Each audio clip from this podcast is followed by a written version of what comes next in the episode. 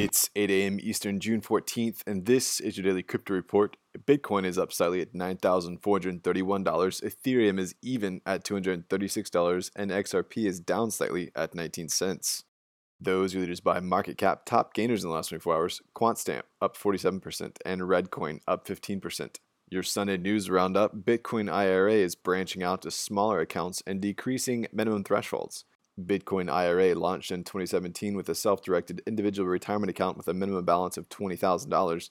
They're moving that minimum down to $3,000 and introducing the new product called Saver IRA, which has no minimum balance requirement, just a monthly deposit minimum of $100. Chris Kline, Bitcoin IRA's COO, referred to a drop off point in the sales cycle where new customers would be intimidated by the minimums and not complete the buy. This new Saver account will give them a dollar cost average mechanism without them having to think about it.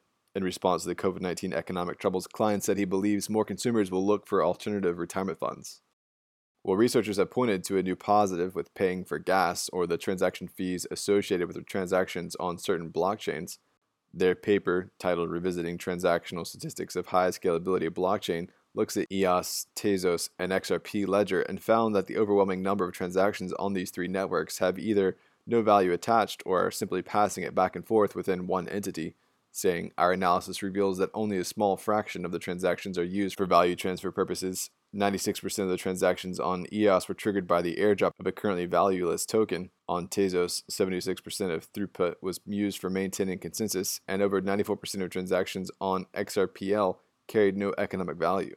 Researchers point to these transactions being a sort of spam on the network.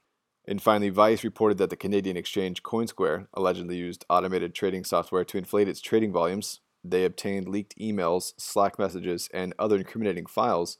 Based on the materials gathered, Coinsquare appeared to be buying and selling cryptocurrencies between accounts it controlled in a practice known as wash trading.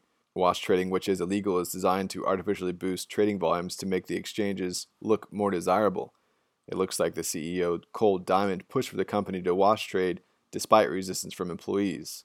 Well, those are leading headlines today. Visit us at dailycryptoreport.io for sources and links. Find us on social media add us to Alexa Flash Briefing and listen to us everywhere else you podcast under Daily Crypto Report.